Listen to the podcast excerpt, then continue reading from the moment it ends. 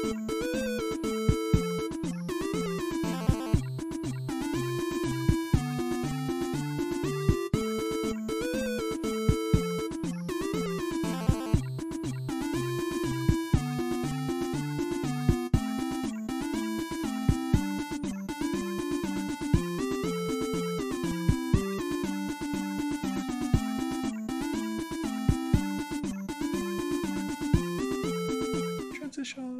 Hello, everybody. Welcome to the Saturday morning D and D show. My name is Jordan with a silent ph in the middle, and I'm joined always by my wonderful co-host Sir Lucien over at Sir Lucien Gaming. Say hello and good morning. Hello and good morning, everybody. Most of the time I'm here. Most of the time, not all the time. Uh, yes, for those of you in chat who are watching the YouTube stream, uh, that was Mrs. Jordan, as everyone's been calling her, uh, running around doing some awesome stuff. She's uh, she's just a great human being, and I'm going to talk about how wonderful she is, and maybe she'll hear me, maybe not. But is, is her pH silent? Maybe hers Uh, isn't. I don't know. Oh, there she is. Maybe Hi. it's not. You you were you were just briefly in the camera because I have this camera pointed that way. So yeah, and everyone like, oh, it's Mrs. Jordan. So yeah, No, that's who you are now. you're Mr. Shannon. I miss. Okay, I'm Mr. Shannon. Is that's what we There we're, you we're go. gonna get. Um, welcome everybody. We are a Dungeons and Dragons podcast talking about all things D and D in the world of role playing games and lots of stuff's going on. Uh, for one, there's a little book that came out called uh, Rime of the Frost Rime of the Frost Maiden Icewind Dale book, um, and that is out. Have you have you looked at it? Have you done anything with it? Can do we, can we even talk about it today? I know. Yeah, no. I think you can because you got yours, so that's good. I was so busy this week. I've not got down to the game store. I want to do that maybe this weekend to pick up my cover. I've still got to. I always hem and haw when I get there which cover I want. Do I want one of the special edition ones or the regular one? And you brought up a good point about which cover to choose. Um, Yeah, so we I talk about this. I think every time a new book comes out, Yes, yes. and it's like, well, what cover do you get? And sometimes, like, uh, let's see, the the Mordenkainen cover. I don't think I Mm-hmm. cared for that one. And the Salt Marsh, uh, and I'm talking about the alternative covers. Yeah. The Salt Marsh cover um, is uh, going to be, or I didn't like that one as much either. It was just the big uh, fish one. So, um, with that in mind, uh, I did like this cover. These are the Hydro74 covers, correct? yeah. Okay. Um, so did you make a decision? Not yet. I always get there and I hold them in my hand and I think, hmm, which one do I want? Um, I have people talking to me. I apologize. Uh, that's why I'm a little space cadet right now. Uh, I do not get the special edition covers because I like all of my books to match on the shelf. Yeah. And uh, although now I'm kind of building, um, I'll, and I'll show this maybe next week. I'll point the camera if I can finish the wall. But I'm gonna point. I have a I have my Forgotten Realms map over there. This is my gaming room, and I bought the uh, the Spirit Halloween Drizzt swords, and I think I'm gonna mount them on the wall on either side of my map, and then I want to build a shelf where I can put all of my uh, fifth edition adventure books up and just have them sitting there looking cool so you can see the art and all that other stuff. If then it would be really cool to have the special edition covers or the Beadle and Grimm stuff for all that other things that come with a lot of the cool art and what have you. Um, but I don't know. You know, it'd almost be nice if they just, I don't know if it's 8 by 11, but it's about the size of a piece of paper. If they just sold like little sheets of all of those art that you could then either collage them together or you could put them on different things and they're just, you know, thin pieces of paper, but it has the really nice looking art on it. Um, or maybe it's a really nice paper too, so it has the texture and the feel to it. That'd be kind of Yeah, cool. no, they need to have a poster, um, like the poster option because I like I really like the alternative cover for Tasha's uh, Cauldron of Everything, but I don't want that as the book cover. Like I want that as like a really nice poster on the wall, and I will pay for that. I'm like, they need to have a place where I can just buy the the poster. I think that's really cool. I like it. Um, but anyway, yeah, I picked mine up on Amazon. I know it's like So not Amazon cool shipped to- it. I know Got it's not right? cool to support your like I need to support my local gaming store, but like uh, I just am busy and I can't get out there. And for talking about it and review purposes and being in the know, I like to get it, and Amazon does the same day delivery. Uh, so I did that route. Um, and actually, I had uh, the baby went to sleep really early last night, mm. and so I um, was like, "Well, I have all this free time." Uh, and I was going to work on some videos, but then I decided I wanted to just sit down and really read uh, Frostmaiden. So I got through the whole thing last night. I didn't meticulously read it, but I went from, okay, this chapter is kind of going over here, and this is the main story, and then the story takes us here, and they have to battle this guy. Um, and my initial thoughts is it's really fun. Um, and one of the things I liked about previous things that they've been making, uh, we'll talk about uh, what is the word? Uh, uh Ghosts of Saltmarsh. Mm-hmm. I liked that for how. That's a great book. It is a great book. And i really liked that book for how open it was um, in mm-hmm. the sense that you it was very modular. I think that's the word i'm looking for. So if i wanted to start a party at fifth level i could and then they could just start here and we could run through. And it's like they don't need to really know all of the previous stuff. It's just like here's what's happening now. And looking at this it goes from levels 1 to 11 or 1 to 12 i forget. And uh, you can start at level 1 but really getting from one to five is just you being a part of 10 towns and getting to know the people there. Mm-hmm. So from the, you know, from that those first five levels, you're doing various little missions for people in 10 towns. You're running around and you're uh, helping them out getting to know the lay of the land, but it's still a little too dangerous for you to go out into the tundra of Icewind Dale, so you're just kind of helping people out. But through that, you can set up a base of operations. The town really likes you, so you'd be able to like buy a house there, and so you can have a home within ice or within 10 towns, which is really cool. And I like that a lot. Um, and then at level five, it's like, okay, we got to go check out this stuff that's ha- like rumors are like happening way in the deep of the frozen tundra. We got to go check it out. Um, mm-hmm. And then you go and you explore that and things like that. So uh, I was not super keen on just like playing this. Um, but or I didn't want to start another game at level one because I'm tired of level one. But sure. this you really could start at level five super easy. Mm-hmm. Um, and it's kind of like that. I feel like they learned a lot from Storm King's Thunder with that chapter that's just like go and explore, you know, and it's just kind of this sandboxy area. That's what it feels because there's a there's a a, a, a, table of 10 towns and you can roll on it and you're like okay my party's going to start in this one bryn shander or some you know one of the 10 towns and then mm-hmm. here's the quest that you can do in that area so it was really cool yeah I like how chris perkins had said that they were when they were thinking about building this one they were thinking about location icewind dale they hadn't done a lot of stuff there um, they were really wanting to bring the environment in on an adventure, so that mm-hmm. they kind of chose this one to focus in on that. But he did call it a sandbox campaign. And then Jeremy had mentioned also that they learned some lessons from their essentials kit where you could really take pieces and parts from the book and you don't have to do them in the order from page one to page you know yeah. however many there is because you can mix and match them and they want to do that in this book also so he he thought that this book really would feel very sandboxy but also little sandboxes that could be played in different orders too, yeah. depending on what the dungeon master wanted to do. And it sounds like they nailed it just by the way you're just talking about yeah. what you read last night.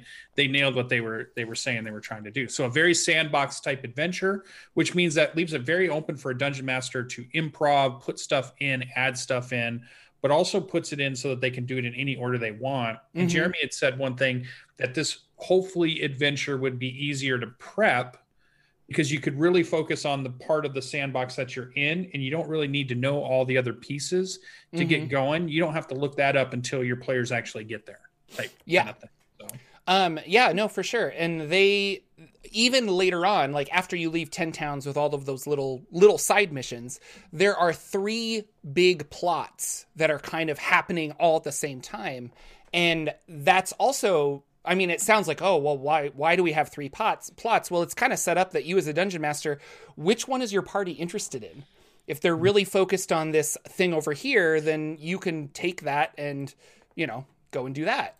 Uh, and so I like that as well, where you weren't tied into just doing, um, uh, I don't know, like it's not a big not a big secret at this point, but there's like a sunken uh, Netherese city that's under the ice and how it got there and what it's doing there. But there are a bunch of like wizards and stuff that are coming to Icewind Dale because they've heard about this and they want those like ancient magical artifacts. Uh, and so that is one possibility for you to save Icewind Dale. Another possibility is for you to go fight this guy that's trying to take over the the not the world, but like Icewind Dale as a whole. And another one is just like we're gonna go talk to the Frost Maiden, uh, Auril, directly and find out why she's doing this. You know. Right. Um, and depending, like if you have a lot of wizards or a lot of clerics or druids, they might go in different directions, you know, based on character choices. And another really cool thing is they incorporated secrets. So uh, there are cards that you can photocopy in the book, and um, your players could either choose a secret or they could do that. You could openly talk to your se- talk to secrets about other players, but uh, or you could keep them secret, like they're kind of supposed to be.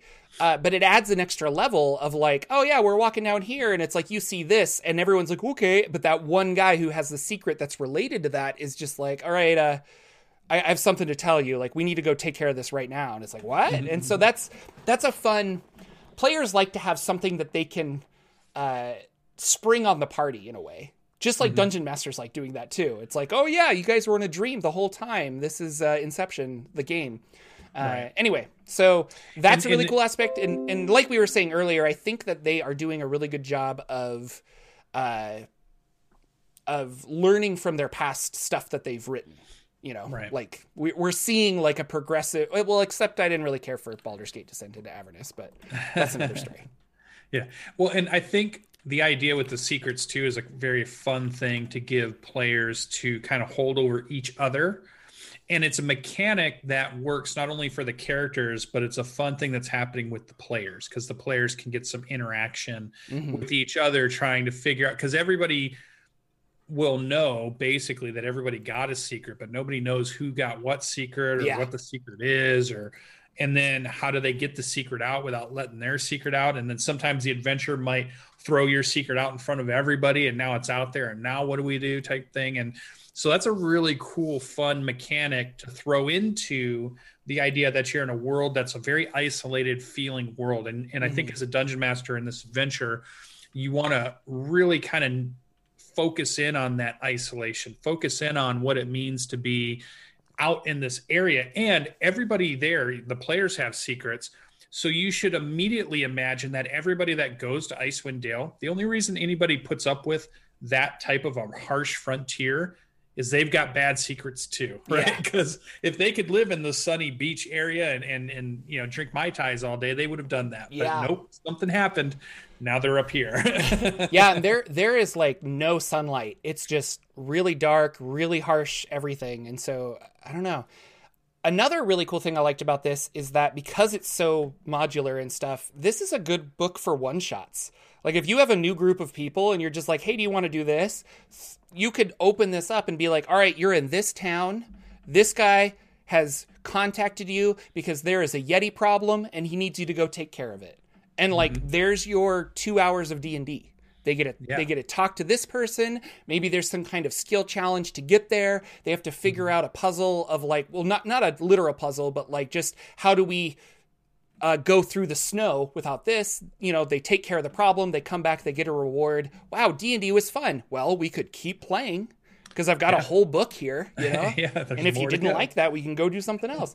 uh, but it's yeah, I I like it a lot. So very cool um, yep, go ahead. So how how many um artwork is going to be good in Artwork's there? amazing. Was there any? Most of it's Dungeon Master stuff. Did we get anything player centric in this book? I didn't know if we didn't get classes or races that Um, got introduced. they they updated the Goliath race. So the Goliath Oh, okay. race is in this book because Goliaths are from the north and stuff. And now Goliaths have uh, cold resistance Okay. um, as a racial feat. And I think they they up upgraded uh, D&D Beyond. So if you go to Volos where the Goliath originally was, Oh, okay. he now has cold resistance. It's just uh, a ninja update that they did. Um, there's a couple magic items, but they're very tied to the story. So Ah. it's kind of like, uh, but there are there are two new spells. One of them is called Frost Fingers, and it's kind Mm-hmm. of like Burning Hands, um, where Burning Hands does a cone of three d six. This does a cone of frost that's 2d8. Um, So that's kind of cool. And it can be the numbers a little upscaled and, and things like that. Um, and then there's a really cool spell called uh, Blade of, I want to say Disaster or Disaster Blade. I should have looked this up beforehand. I apologize. um, but it's a ninth level spell Ooh, okay. uh, for wizards. In game. End game, yeah, one hundred percent. And so it really kind of, I think it, I think it's there because there's a there's some like rogue intelligent spells that are running around. In, so the new monsters, there are these like uh, living spells, and one of them is this uh, blade of disaster and stuff. It's kind of That's interesting. cool. Uh, let's look at magic and wizard spells. Blade of Disaster. I was right. So it's a bonus action and concentration for a minute, and you create a blade-shaped planar rift about three feet long. So you have this sword that actually isn't a sword. It's a it's a dimensional portal, but it's so thin that you can wield it like a blade. And you make like it. magic attacks, magic melee attacks with it. Um, and it does 4d12 force damage uh, which is like okay, that's kind of cool. But you can score critical hits on a 20, a 19, or an 18. Ooh.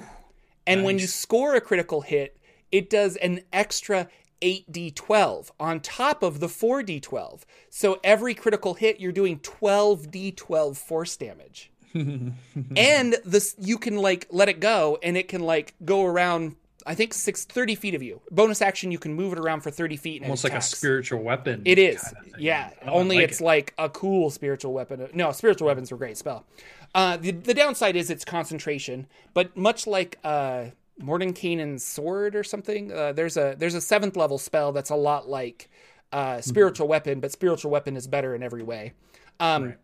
This is kind of like, yeah, yeah. You can uh, anyway because it's also a uh, a planar rift. It can go through uh, barriers really easy, like just harmlessly, like Mm. it just floats right through them because it's literally bending space around it. I guess. Uh, I thought that was really cool.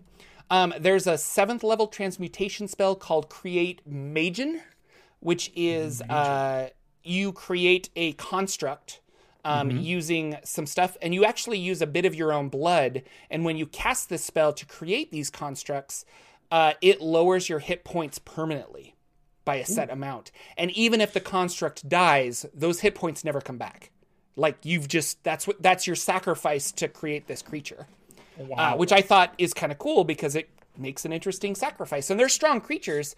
I don't know if they can be healed or repaired. I assume you could like repair them somehow. Uh, they didn't have a lot of information on that, but uh, it's Because you're not creating a bunch of those, then you might get one or two off ever. And Well, then you'd yeah, be like, well, I got hit points. I can't keep giving exactly. I mean, you could create an army of them and have one hit point. And I say army, you could create like a dozen maybe. But Yeah. like that's a lot of money, first of all, because it costs money to do that, and then on top of that, you ugh, it's yeah. So I don't know, but I like I like having that sacrifice. You know, it's kind of cool. Um, and and that was it. So player centric, no, but Yeah. uh, and the magic items are like I said, they're very tied to the to the yeah. Oh, there was the scroll of Tarrasque summoning. That's kind of fun. Everybody Um, needs one. Everybody needs one of those. Oh, and there's something called a professor orb that basically acts like a Alexa or a Siri. Oh, Like it just follows you around and you're like, "Hey professor orb, what's the like blah blah blah?" and it'll tell you things and it's kind of fun. it uh, needs it a name. It needs a cool name then. Um, but no, I I think I mean, it's an adventure. It's mostly for players 100 or for uh DMs. Dun- Dungeon but- yeah. I think it's a really cool adventure. I like where it's going. I like the whole thing. Um, and I like how modular it is. And it's kind of like uh, it just reminds me of all the good things of Ghost of Saltmarsh, and I and I liked that a lot. So yeah, Very cool. Well, yeah, if I was going to run it for sure, and I knew I had a group, I probably would get it on my roll twenty then, because I'm sure they're offering it there. Um, because then you get all the maps and all the tokens and all the lighting and everything, and, and all that stuff's ready to go for you to play it. So that'd be kind of cool. Um, well, that's interesting. It's I think it's a cool one. I think I love the artwork to it. I love the atmosphere of it. I like it takes us to a different area we haven't really been into. We get a little bit off the Sword Coast in a way, much more north, but um, Yeah. So that's kind and of cool. Icewind Dale's. I mean, it's it had uh, two video games, Icewind Dale one and two, Yeah. back in the day. Um, and it's had it's had a lot of stuff uh, uh, in that in that aspect. And R.A. Salvatore's whole Crystal Shard um, novel series takes place in Icewind Dale. Uh, so it's not an unfamiliar place, but it is uh, unfamiliar from the previous adventures that we've been getting. You know, Right. So, It's nice to get fifth edition up in there um, Yeah. to kind of represent some of that too. So, yeah, I really do we like think it. it's the last Forgotten Realms adventure, or do we think there's still another Forgotten Realms adventure coming? Like, what big city haven't we done, or what big area we haven't done besides heading out to? I mean, Calimshan, um, You think they would do those? go go real south on the Sword Coast. That's the only thing I could think of, unless they want to just jump over to Thay, something interesting like that. You know, I'm there's. Of, surprised they haven't I mean, capitalized I'm on a good Thay adventure. We've had Thay villains in a lot of these adventures, Yeah. but we haven't had, you know, Thay. Uh, boy, I have, I mean, of the three years, four years now, I've been making YouTube Forgotten Realms videos. Uh, I always think I'm going to run out of stuff, and then I uncover one little thing, and I'm like, what the? And then I just rabbit hole of information. So if they wanted to, they could make adventures till they're blue in the face. But Sure. uh, who knows? They might be. You know, I think they they like these Magic the Gathering um, source books, and maybe that's another thing. Like, it wouldn't surprise me if they made not necessarily a hardcover, but what if they made a soft cover? Like, here's three adventures in Ravnica. You know, there's a lot of Magic the Gathering people that would be like, well, now I can utilize my Ravnica book that I bought, my setting, and I've got these fun adventures to play, and they're all themed in Magic the Gathering. Uh, I'm, I'm, I don't know. Now that I think say that out loud, I'm kind of surprised they haven't done something like that. But Yeah. Well, we know we've gotten oh, we've gotten Waterdeep, Baldur's Gate. We kind of got Chult. Um, so Port Port Nyanzaru is, yeah, that's Chult. And then we got Icewind Dale. Um, we Storm really King's haven't gotten Thunder? what. Um, that one takes part in Waterdeep and then heads out. But in there, yeah, we get what Daggerfall. We haven't really gotten, but that's a town, not really a city. The one I, I keep thinking that they is a big city maybe. that we haven't really done, but not very big, but yeah, yeah. What about Silverymoon? We haven't got anything out of Silverymoon, which is a big kind of. It's got a elven touch to it. It's got a, a magical district that's almost Harry Potterish in some ways, with uh, you know, with the um, uh, I'm trying to think of the the school of magics that are there, and Mhm. I think that'd be a really cool place that they haven't really touched on either. I loved it when I got my players there for the first time running Storm King's Thunder because Storm King's Thunder takes you everywhere in the Sword Coast, which is Yeah. really cool. You have a chance to do anything and everything with that one because it is one of the most detailed Forgotten Realm adventures I've ever seen. If you read through that book, if you want to know a lot about Forgotten Realms, or at least playing your adventures or putting your campaign in Forgotten Realms, I definitely recommend picking that one up for sure. Because, like you said, chapter three, when you go to sandbox mode, it's like crazy cool the stuff they've put in there about the different places on the map, and it's humongous all the stuff that's going on. So very cool. Well, I guess that one's cool. I know I'm super excited for Tasha's, which is the one after that, which is the more player centric book that we all get more options.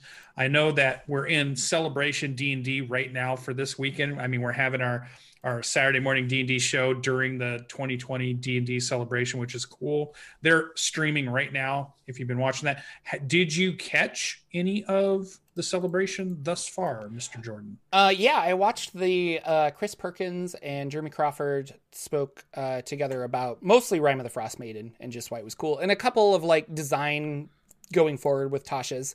Um, there was a game yesterday that I caught a little bit of, um, and then uh, this morning I was talking with Ted from Nerd Immersion, and he's just like, "Dude, this interactive map for the D and D celebration has got all these like Easter eggs going through." He's like, "Look at this stuff that I got," and I'm like, "What?" So I actually was planning on watching it or kind of seeing what the coverage was, and then I spent all morning trying to figure out puzzles.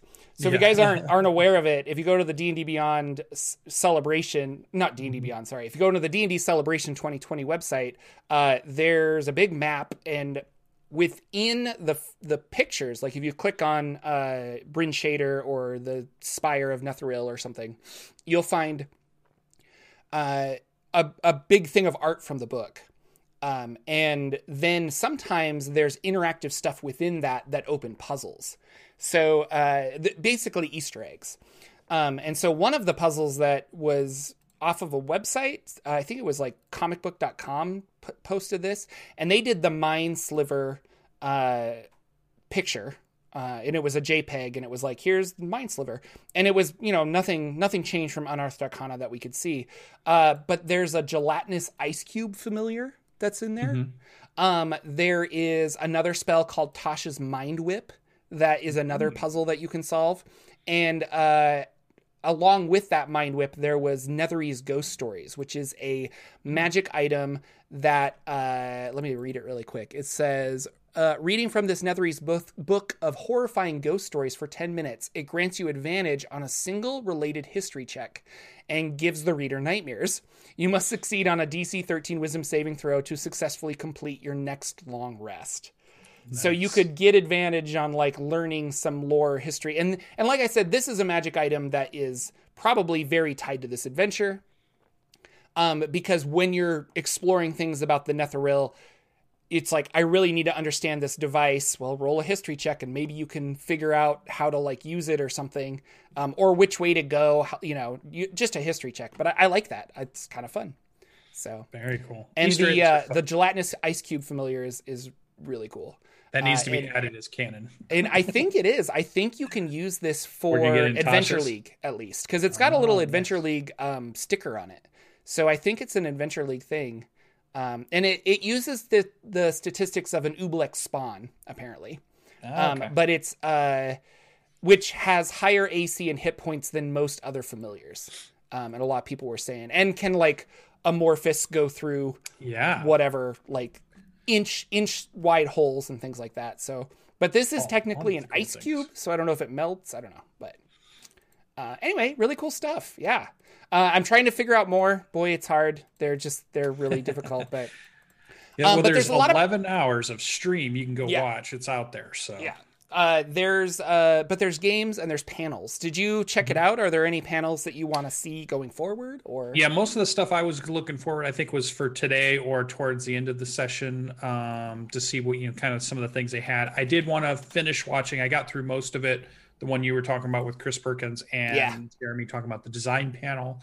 I've gotten a good ways through that one. Um, I had a super busy work week, so it just wasn't able to get in on the Friday stuff as it started. But Mhm. uh, I'm probably just going to put it on on one screen and be able to do all my other stuff on another screen while I'm backtracking and finding some of the other stuff that I wanted to watch through. So it's pretty good. Yeah. But- It looks like uh, literally after, well, a little bit after the show, uh, 11 a.m. Pacific, I think. Um, they're going to have another panel today that is a just a DM roundtable, and they've got uh, Travis McElroy and Satine Phoenix and Deborah Ann Wool and a bunch of other people. Oh, Um, cool. and they're just going to talk about what it being being dungeon masters. So if you, I mean, that seems like really fun. Yeah. Um, and then what it means to be a bard is at 3 p.m. Pacific today, so that's kind of interesting. uh, Sunday we have some design panels, uh, weaving Asian stories. There's you know Daniel Kwan. He's been doing a lot of work with. Uh, um, not rescinding, but like we need to reorganize the Oriental Adventure Guide to not to be less racist and to actually celebrate Asian culture as opposed to use it as a stereotype. And I thought so. He's he's Right. doing really interesting stuff in the world of tabletop uh, games, and has a cool podcast called Asians Represent that you should all check out. Um, so yeah, so I don't know. Uh, you can just search D and D Wizards uh, the celebration uh, schedule, and there's a list of events. And then, like I said, they always do lots of live shows, and I think the Venture Maidens are doing something, and they're probably all doing. Hack Inc. is tonight, right? Yeah. The, the I think next- was last night. Oh, was yeah. it last night's? I got to catch up on the last episode. I watched. Uh. I watched an hour of it. Um, it was fun to have Holly Holly Conrad back. Uh, Ah, nice. She's Strix, basically. She came back, and that was cool. Good character. um, because that is a good character and she's just a fun person. And I was like, I was sad that you kind of got lumped in with all that ProJared stuff, and you're like, oh, we, we don't like you anymore. And and uh, you know, D and D, uh, what was it called? Dice Camera Action was all canceled, and uh, and and a lot of those characters were just like, we we miss playing our old characters. So uh, she was in it, and um, I lost her name. Who is the other uh, that played the automaton? The um, the Lathander Oh, Warforged. I can't think of her name. Uh, now, yeah, now I'm on the spot. I can't think of it. I have her in my um in the game I play, which is Idle Champions of the Forgotten Realms, the computer game on Steam, which is super fun, and I love putting her in the, in the lineup because she's a good tank for the front. Oh, what is her name? I'm looking it up. Um, Anna Prosser. Yeah. Anna. Anna Prosser. She's really cool. Name? Um, her character's name is uh, Evelyn. Evelyn. So Evelyn, anyway, so Anna Prosser's in it playing her Evelyn. Uh, Holly Conrad's back with Strix, which is just a fun, cool character, and Mm-hmm. uh, and then of course Mike Mearls, uh, not Mike Merle, sorry, uh, Mike Krahulik, um, back with Jim Dark Magic, um, and and all of the crew there, and then the the other guy, I forget him too. Oh, I don't know. I haven't watched a lot of the later ones, but uh, they got their wrestler friend back again. He's he's played Yeah, a barbarian. That's really exciting. So that was cool. Yeah, everyone in chat, Anna Prosser, guys, Anna Prosser. And I'm like, I'm Yeah, sorry, I'm yeah, sorry. Got it. Thank you. Uh, it's very delayed, the chat on YouTube. So, uh, yeah. So anyway, I I'll probably watch that uh, this afternoon, maybe, or maybe I'll work out some videos. I don't know, have it on in the background or something. But check out the D&D celebration. They're probably going to have some really cool announcement later on, or just more Tasha secrets probably going to come out. yeah, and it's a three day celebration, right? So it started Friday. Saturday, Friday. we'll have- Yep. So yeah, and usually towards the end of those, there's some type of little hint towards something coming up, right? Yeah. So we might get a little hint of something new. We'll see. Yeah. Um, we did get a little hint with the Adventures League season 10 rules that came out um, that have the customizing origins. Did you look at any of that? I did go through a good portion of the Adventure League. I don't know if I saw the origins part, but I was looking through how to create the character, how to um, how they were handling magic items again, how they were handling Mm-hmm. um, who you could pick seemed to be a big thing going on. Like what races were allowed and from what books you could Yeah. you could use. So, So if you go to Appendix 1, it says customizing your origin. And this is kind of what, uh, well, this is what Tasha's has been hinting at is that uh, if you want to play a dwarf, but you don't like that, I, I like, I want to be a bard dwarf, but you're giving me strength and, uh, and constitution. I'd much rather take constitution and charisma. Well, you can swap these out basically is what they're saying. So whatever D&D race you choose, you get ability score increases and you can uh, change that. So it says for example, if you're a dwarf, your constitution increases by 2 because of dwarf heroes in D&D are just tougher. Um, but excuse me, this doesn't apply to every dwarf like mm-hmm. maybe you were a dwarf raised by humans or something or you're in a, a something else. And so they say like if your constitution is two and your wisdom is one you could instead increase your intelligence by two and your charisma by one. So you can swap those around. It's up to your backstory basically. And your backstory is a conversation between you and your dm so if i'm playing like a strict forgotten realms game i might be like no i kind of want you to do this. But if it's a homebrew game like yeah I, i'm a dwarf that traveled with a troupe of uh, actors and jugglers and stuff and blah blah blah so i that's that's where they're going with it so this is a preview of tasha's um, and then languages, it says you can kind of swap out languages here and there. But the big one was proficiencies. So if you have a skill, a simple weapon, a martial weapon, or a tool, you can replace those here and there. So you can replace a skill for a skill, a simple weapon with a, another simple weapon or a tool. So if I have simple weapon proficiencies, I can instead say, well, I don't want that. I want thieves' tools proficiency and it's like, oh, okay. Uh, martial weapon you can swap with uh, swap with any simple or martial weapon or tool. So I'm thinking of like uh, the the elves have long swords, but I'm a very dexterous um, kind of uh, elf.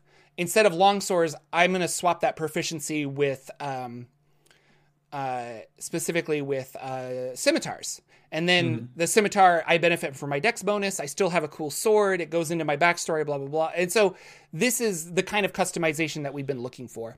And they might expand upon this more. Who knows? With Tasha's. But for right now, you can kind of just, I don't know, mix and match. And uh, it, it, I don't know, I like it. Uh, I feel like it leaves humans in the dust because humans kind of had that, well, we can select everything but less than you know the the elf that gets all of these different proficiencies so i don't know that's that's the customizing your new character i guess and it lets you kind of delve into some other non um, traditional Mhm.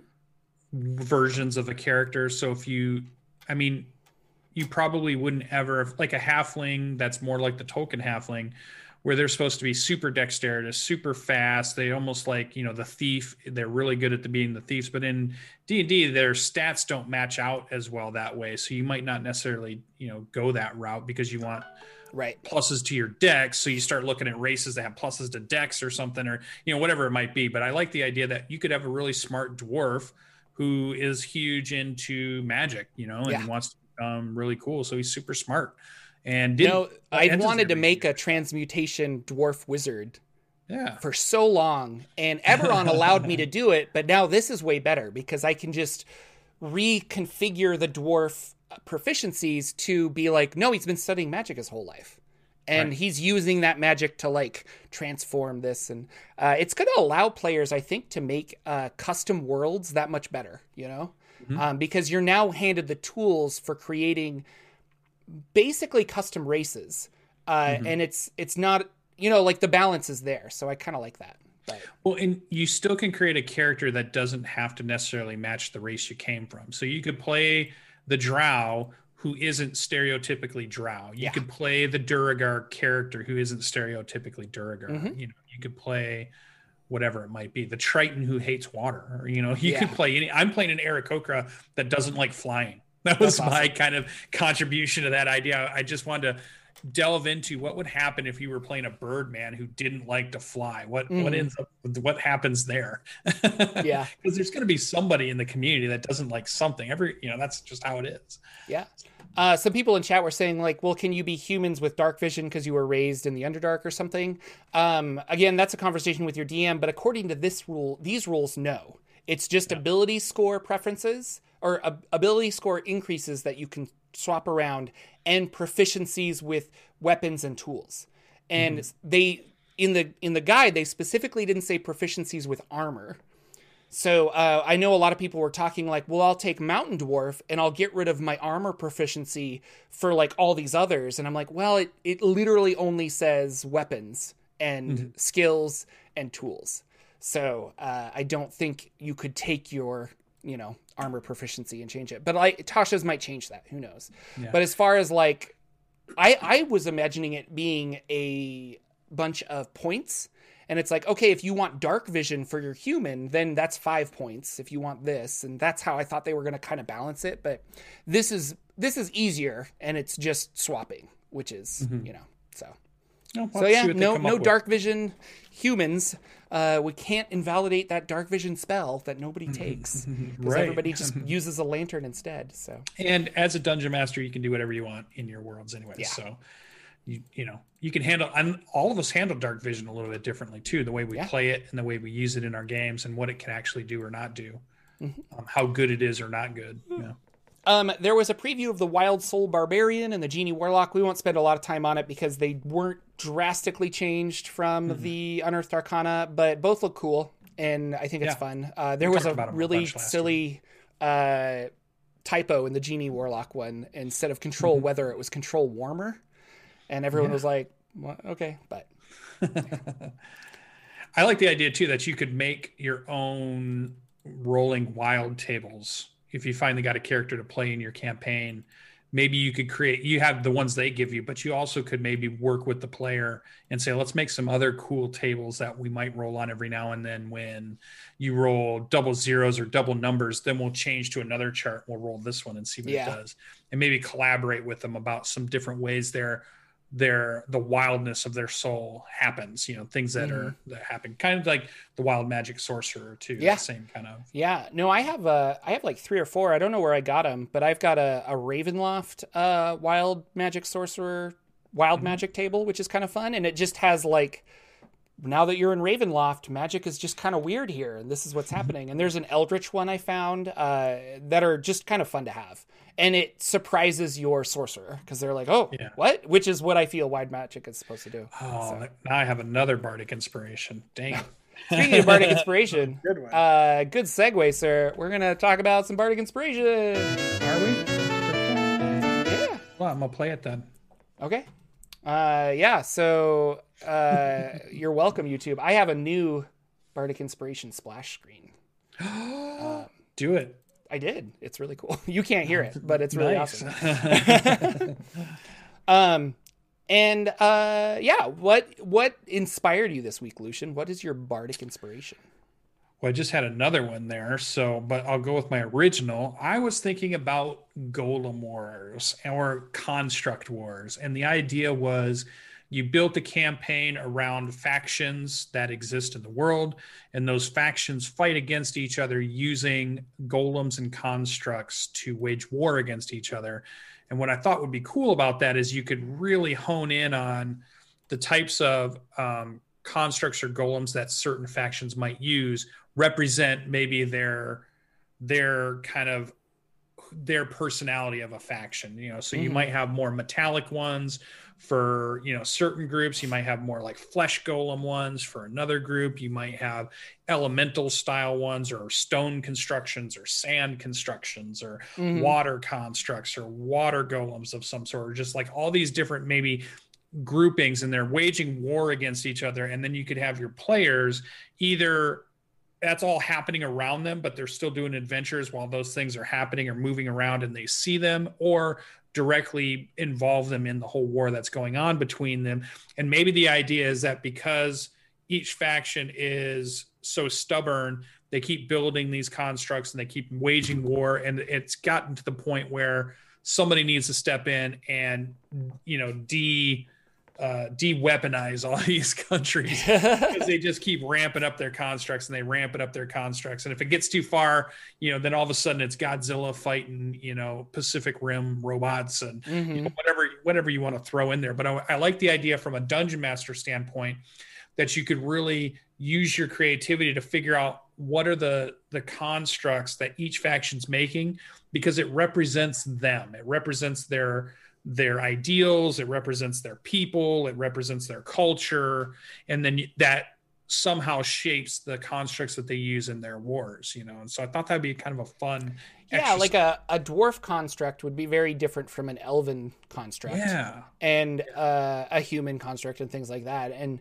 and you also use the resources you have. So like the right. the necromancers down the way, their whole nation is gonna make flesh golems and yeah. We're gonna have like treant kind of things for elves, and you're gonna have like weird stone mm-hmm. ones and stuff. So yeah, I think that'd be super fun. And then the other one that I just had, just because you were talking about Wild Soul Barbarian, what about a very Cthulhu esque um, adventure campaign where those eldritch gods are just messing with magic so that all your magics that are happening have some type of randomness to them or something happens to the spells they're using. And mm-hmm. that's the adventures trying to get magic back to the way it was before these eldritch gods started messing with whatever yeah. the whatever you call your weave or whatever your definition of the magic in your world is. Yeah.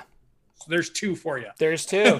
No that could be a fun adventure and and that's like i cast uh i don't know. I'm trying to think of a uh like magic missile but instead of magical missiles, it's like little blobs of acidic slime or something because yeah. like magic is literally you're un, unable to control it as you were before you know and it so. gets worse the closer you get to one of the eldritch bosses right so the closer you get the worse magic is messed with so the farther mm. out you are everything seems to work fine but you know you're getting closer as your fireball does something that you did not expect your fireball to do or something yeah. like it's like an explosion of daffodils or something, you know, just something crazy. So yeah, yeah. this is crazy. Well, that's cool. Um, my yeah. What about Jordan? Sorry, my bardic uh, inspiration came. I think we talked about this before, but I have been looking into familiars lately, and uh, I like the find familiar spell, and I'm actually using a variant familiar from the Witch Plus Craft. Uh, they did a Kickstarter. Um, really, really cool book. Uh, and I like familiars, and so I had this idea of like, what if we had, uh, what if all of, what if the adventure is everybody's wizards got trapped somewhere, and it's up to the familiars to save them. So you're all gonna play these like silly little animals that have to like infiltrate and rescue your wizard from some magical thing, um, and I like that. And I don't have any ideas really past that, but I like the idea of like, mm-hmm. I play a little piggy bank and you're an imp and you're a, a, gelatinous ice cube. And we're just like, what do we mm-hmm. do? Like, our masters are trapped in this tower. And you have to figure out yeah. using the skills you have, how do you get there and how do you sneak past things? And Yeah. Quasits and imps and pseudo dragons and Yeah. owls and rats and snakes and all kinds of cool stuff. That That'd they're all fun. And- smart too. They all yeah, though they're smart and they're they can have a, a level of magic maybe if you wanted to make it a little easier, uh, Mm-hmm. or maybe they know how to like oh well I know that my master has these potions we'll go get them and we'll Mm-hmm. carry them around and we can drink these potions to enlarge ourselves or make ourselves smaller or whatever I don't know I like it so I don't know like that's that would be a fun if your party got TPK'd or something and then it's like okay you guys got to play all these familiars to like rescue your your main character out of jail like Mm-hmm. I like that so that is fun. I like it. yeah. But again, I feel like we've talked about that before. I don't really remember. Maybe. Well, you guys let us know if that was already talked Yeah. about in an episode. We'll disqualify Jordan. disqualify Jordan. He is canceled. uh, Lucien, we haven't talked about Yeah. games in a while because like we've just had long episodes. Uh, what are you doing? What are you playing these days? What's happening? Dungeon of the Mad Mage. I mean, we went right from Waterdeep, had a great adventure in Waterdeep, and then moved right into Dungeon of the Mad Mage. So I'm definitely doing dungeon delving every week. Um, we're down on level two ish. We're I think we're almost done with level two. We might be ready to go down to level Are there three twenty now. levels? I think so. Yeah, there's like I think there might be more than that. There's like 24, 26 levels of the Dungeon of the Mad Mage. There's Just something crazy. crazy.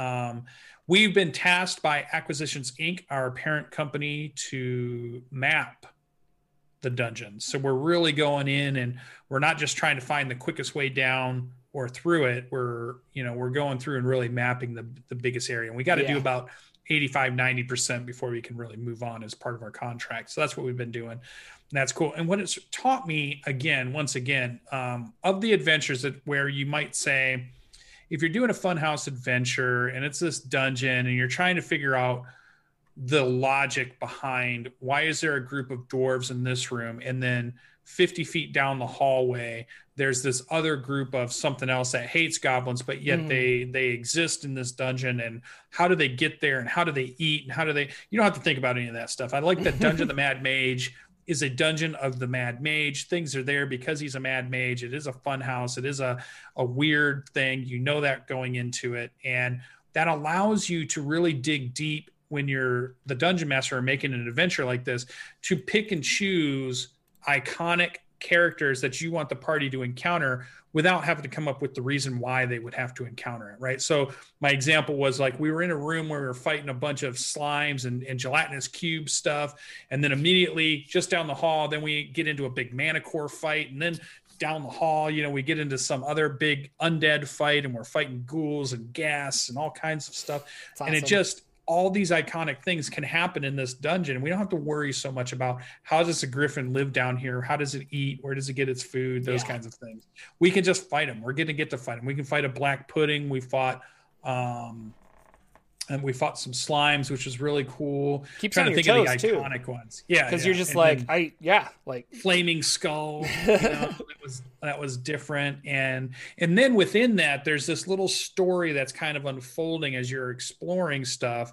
And we just kind of uncovered one of the apprentices of the mad mage Mm. um, which i think is kind of cool to see some of the history about what's going on in this place and the place can change and move and and react to what's going on. So it's a it's an adventure that many people might jump over. It's an adventure that many people might say wow it's a bunch of dungeon diving and i'm i'm a huge rp person and i don't really like all the dungeon diving but man did i really like the idea that at some point i'm going to get to say i'm sure we'll fight a beholder. I'm sure we're going to fight um you know just there'll be a dragon in here somewhere. There's going to be all these iconic type of creatures that you want to fight are going to get in here somehow and you're going to get your get your party to go up against these things. Mind flayers i'm sure will show up somewhere. They're going to have we're going to fight drow we're going to fight duergar we're going to fight you know just anything and everything's going to pop up in this that um, i think it's going to be great. So i'm enjoying it. I'm having a really good time. Sixth level at the moment we're about to hit seventh level. I'm in a multi-class for the first time playing in a campaign. I've always theory craft multi-class um, characters but i've never really played one starting from one to you know wh- wherever we're going to Mhm. multi-class this would be the first time i get to i'm doing six levels of fighter and i get to move into my levels of um, cleric and i'm going to do queer, cleric of the twilight domain Okay. um, that's a UA article, UA really right cool. okay Yeah, UA article was really cool. And I'm playing this Aarakocra who decides um, he just has an affinity with the underground, not above ground. So I'm just trying to lean into this whole thing where I might even stop using my wings and I might start, you know, he just like a whole thing he's going through that in my mind that nobody else in the in the party probably cares about, but in my mind there's this whole thing going on with this character that I just found interesting and I'm enjoying exploring, which is the best part about being, you know, playing a character. Yeah.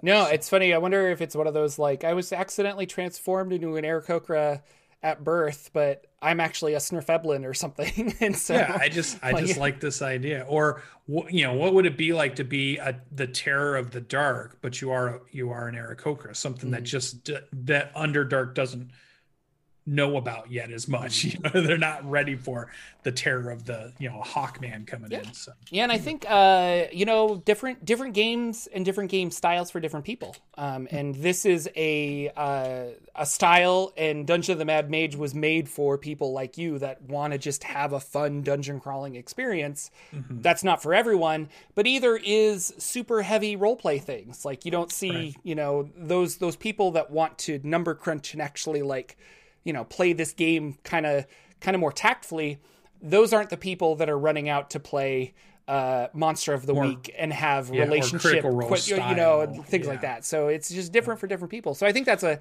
a great um, a great thing to say because lots of like I I enjoy that aspect too, and with the right group that all kind of tacti- tactically wants to play like that, it's kind of interesting. So yeah, uh, yeah, it, was fun too. One of the characters ended up being every time he sees a were rat anywhere, he immediately attacks it because his character has some type of problem with were creatures. We fought some were rats. He got bit. He failed his con save, and he contracted the were rat yeah. lycanthropy. So he's having to deal with that, and it's coming out in the RP of the game, and it's been really fun to to really dig into mm-hmm. the idea of that and to play that out. So it is fun, like like you said, having the right group that really kind of dives into their characters and and all have a similar what they want out of the game. If you want a tactical game and you like moving minis around and you like um, the lighting on roll 20 and you're just really cool about that that's you know you want a group that likes that or if you're the group that just loves theater of the mind, they love the story, they love the intrigue, they love the plot twists. You know, be make sure your all your group likes that, and your DM is matched with that, and you're going to have some of the best games that you just want to talk about for hours and hours and hours. You know, when you get your friends to sit down and listen to you. But yeah, what did Jordan get to play? He's got a bunch of time to tell us about all his games. Um, yeah. So, uh, I, well, I'll talk about of Seven Parts. Um, mm-hmm. my uh, players are trying to get the sixth rod fragment, so they have five of them. And that has led them to a weird extra dimensional space. And I've been having a lot of fun with this because uh, it's like, I think 300 yard diameter, like world. And in the book, if you read, they haven't really explored this, but in the book, if you dig far enough, you hit a barrier that's just like, no, this is as big as the world is. And if you mm-hmm. fly up high enough, it's like, nope, there's the roof. Like it's, you know, you're it's in like a, a game. yeah, yeah, it's like a game world almost, and you're yeah. just kind of like, what are we doing? And it's a big graveyard, and there's a weird evil temple in the uh, center of this area. Um, so they fought some undead. They're kind of like running around. They ran into a guy named Jory Stable who is uh, claims to be a vampire hunter, and he's here to kill vampires.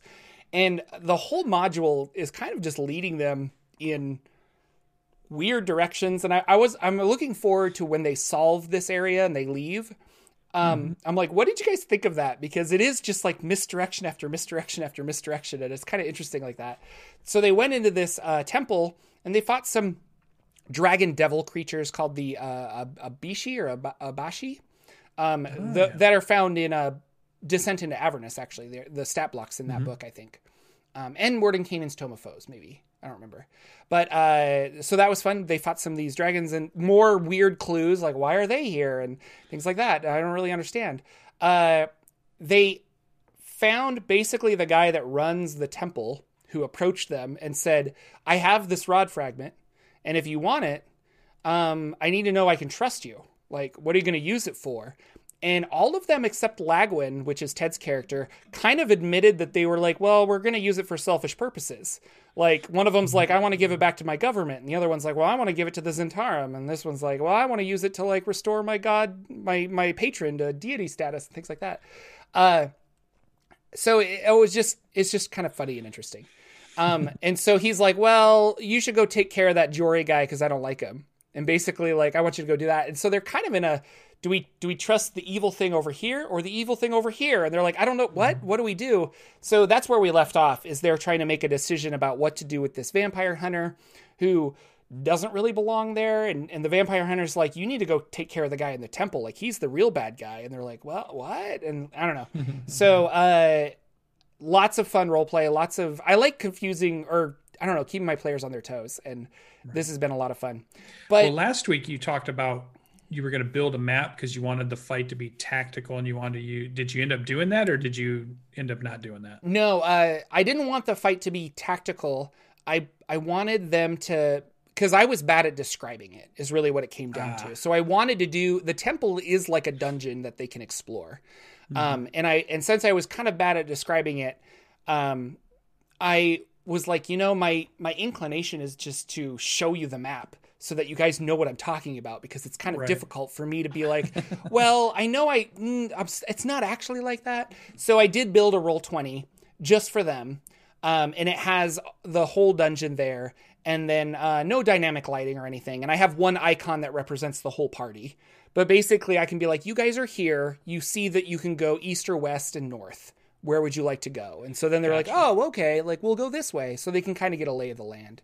Um, and when we left, they wanted to go to uh, the the upstairs to like the roof area. So we'll see what's up there. And they're just gonna explore this, and we'll see what happens. Uh, they have run into a weird creature with uh, glowing red eyes that was slowly walking towards them. Uh, and I was kind of surprised they decided to go back in because I was like, that that thing's still in there, but okay. Glowing so, red eyes are never good. Yeah. How can that ever be good? um, and then my Wildemount game, uh, we're underground in some kind of weird uh, laboratory area, trying to figure out where we're going. Um, mm-hmm. And uh, I just I don't know. My character's name is Josh A, and I love him so much. And he's a he's a blue tiefling that is a conjuration wizard. Um, and I've been enjoying um, conjure elementals. So I've been conjuring these air elementals that fight for us, and they roll their own initiative, but I control them. So it's kind of fun. I get like two turns per round, which I kind of like. Um, mm-hmm. And uh, I can only hold on to him for an hour, and then I have to like let it let it go. And when you do after an hour there's a choice of like unsummoning it but if i lose concentration on it the air elemental doesn't go away it just it fights, uh, fights everybody right yeah. so that's been kind of fun uh, because it's like oh uh, and then i was thinking about it. I was like you know we have the the ua uh, new summon things. And um, there's a ua elemental for or a summon for elemental creatures that mm-hmm. scales up with your spell slots. And i and that one when you lose concentration on it it just disappears. So it's kind of like a safer way to have a pet yeah. um, and i was talking to my dm and he's like oh yeah throw it in there so when i level up i'm going to take that spell and we're going to utilize uh, this new um, summon elemental spell uh, and we'll see uh, what it turns into it could be a lot of fun yeah, I um, went but I, heavy. I like having pets. I've always been a pet class yeah. kind of guy. yes. Uh, with like Final Fantasy, I was a summoner, and like I played a yeah, puppet master and a beastmaster, and and I tried to get a the beastmaster ranger, but it wasn't exactly what I wanted with 5th mm-hmm. edition, and so I'm like, well, I'm going to try this conjuration wizard, and uh, but we have a lot of fun because uh, the conjuration wizard, one of their like perks is that they can just like conjure things out of nothing, but mm-hmm. they're always glowing and they don't last very long. But I love doing it like I conjure hats and I'm just like, oh, look at my glowing hat. Or I'll conjure like a hammer and like we have a hammer. Um, and that's just been so much fun to be like, oh, we need that. Poof, here you go. And I have it for a limited amount of time. And I love that aspect of it. So he's very, uh, yeah, he's just kind of silly and fun, like like me. But yeah, um, we are not playing tonight because uh, a couple members are out for the evening, myself included. Uh, I've got other plans this evening, so uh, yeah, we'll be back next week. But we're just kind of exploring this area, trying to figure out like what's going on, and it looks like they are experimenting with dragons and creating weird dragon hybrids. Uh, whoever whatever dungeon we're in. We don't even know. Really. Is your really timeline part of the same timeline as the Critical Role game, or have he has he said your actions where they fall within the universe of the, Yeah. the Matt Mercer game Um, basically my dm said that uh yes critical role is there he's like but he didn't want to try and match up events so uh he's like just take critical role out of the equation. Like they're not they're not on this like this is your adventure in the world and that's their adventure in the world. And so that's how we've been treating it. So we've ran into various characters that uh, matt mercer has created but we haven't run into the Mighty Nein and i don't think we ever will you know? There's just no reason to. But the timeline's kind of similar. i think so because that's the only timeline that's there. Like we're not playing hundreds of years in the Hundreds past of years the future, before or so, whatever. yeah. Gotcha. Okay. yeah Very cool. so yeah, that's it. Uh, but yeah, I oh gosh, I'm having lots of fun. I wanna I wanna play more characters now that uh uh now when now I really want to get to ninth level spells so I can get that blade of disaster and just cut people up with a planar rift. That's really cool. So That sounds badass. it's awesome. I'm not All lie. take us out, Jordan. Uh, that is our show, ladies and gentlemen. Thank you so much for liking and subscribing and all those wonderful things. We would love to have you rate us on iTunes and various other things. I apologize for not releasing the podcast on uh, the correct time as I finished editing it but did not upload it for some reason. So that's really fun. Um, we will uh, see you all next week with another episode of the Saturday Morning D&D Show, hopefully talking about the various interesting things that are going to be announced. We'll see. Uh, until then, take care and we'll see you next week. Bye. Our intro and outro music is 8 Bit March by Twin Musicom, licensed under Creative Commons. Check out their website at www.twinmusicom.org.